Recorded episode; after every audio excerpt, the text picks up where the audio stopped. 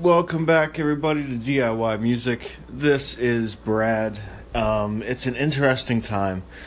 Uh, the the first is extremely practical. The first thing I'm going to talk about. Uh, my right eye is killing me. I think that with the um, oh man, like right now it's like closing and tearing up.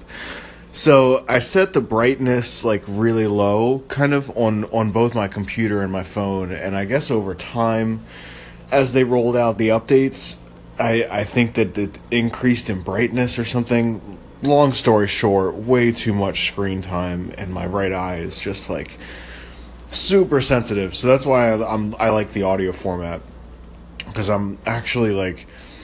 I was gonna get on Instagram live today, and maybe I still will. But like in this condition, I'm happy to talk. But like if if you were to see me, you'd be like, "Good God, that guy needs to go to a hospital or something."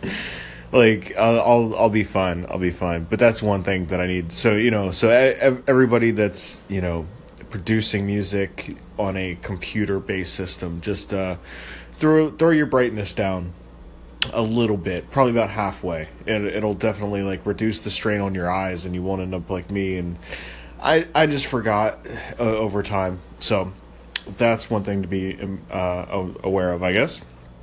Um so, yeah, I uh, I started working on some music last night, and uh, it turned out pretty cool to the point where I've even got like another sub direction, or even just like a like a cookie cutter direction that I could try in different countries, and and basically the the gist of it is. Um, just remixing other artists from other countries that I've never heard of in in terms of like the artist. Um, mostly you know at, at, the first place I looked was Southeast Asia.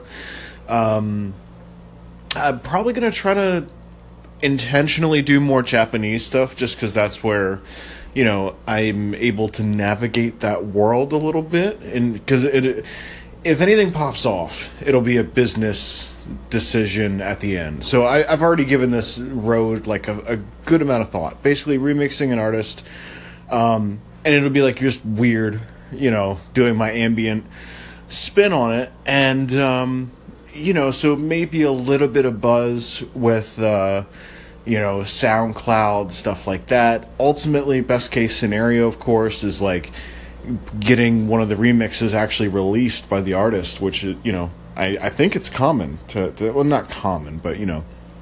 So that's my thing now. I, I found a uh, I'm looking at Vietnam now. Made some wild stuff. It like I I'm so excited about it. And I think that the uh, the juxtaposition that I'm or I not quite juxtaposition but I'm I'm I really want to put it out and start doing something with it, but I've got to kind of hold back and, and continue to promote the current record that's out on Infraction Records, relaxation tape for solo space travel.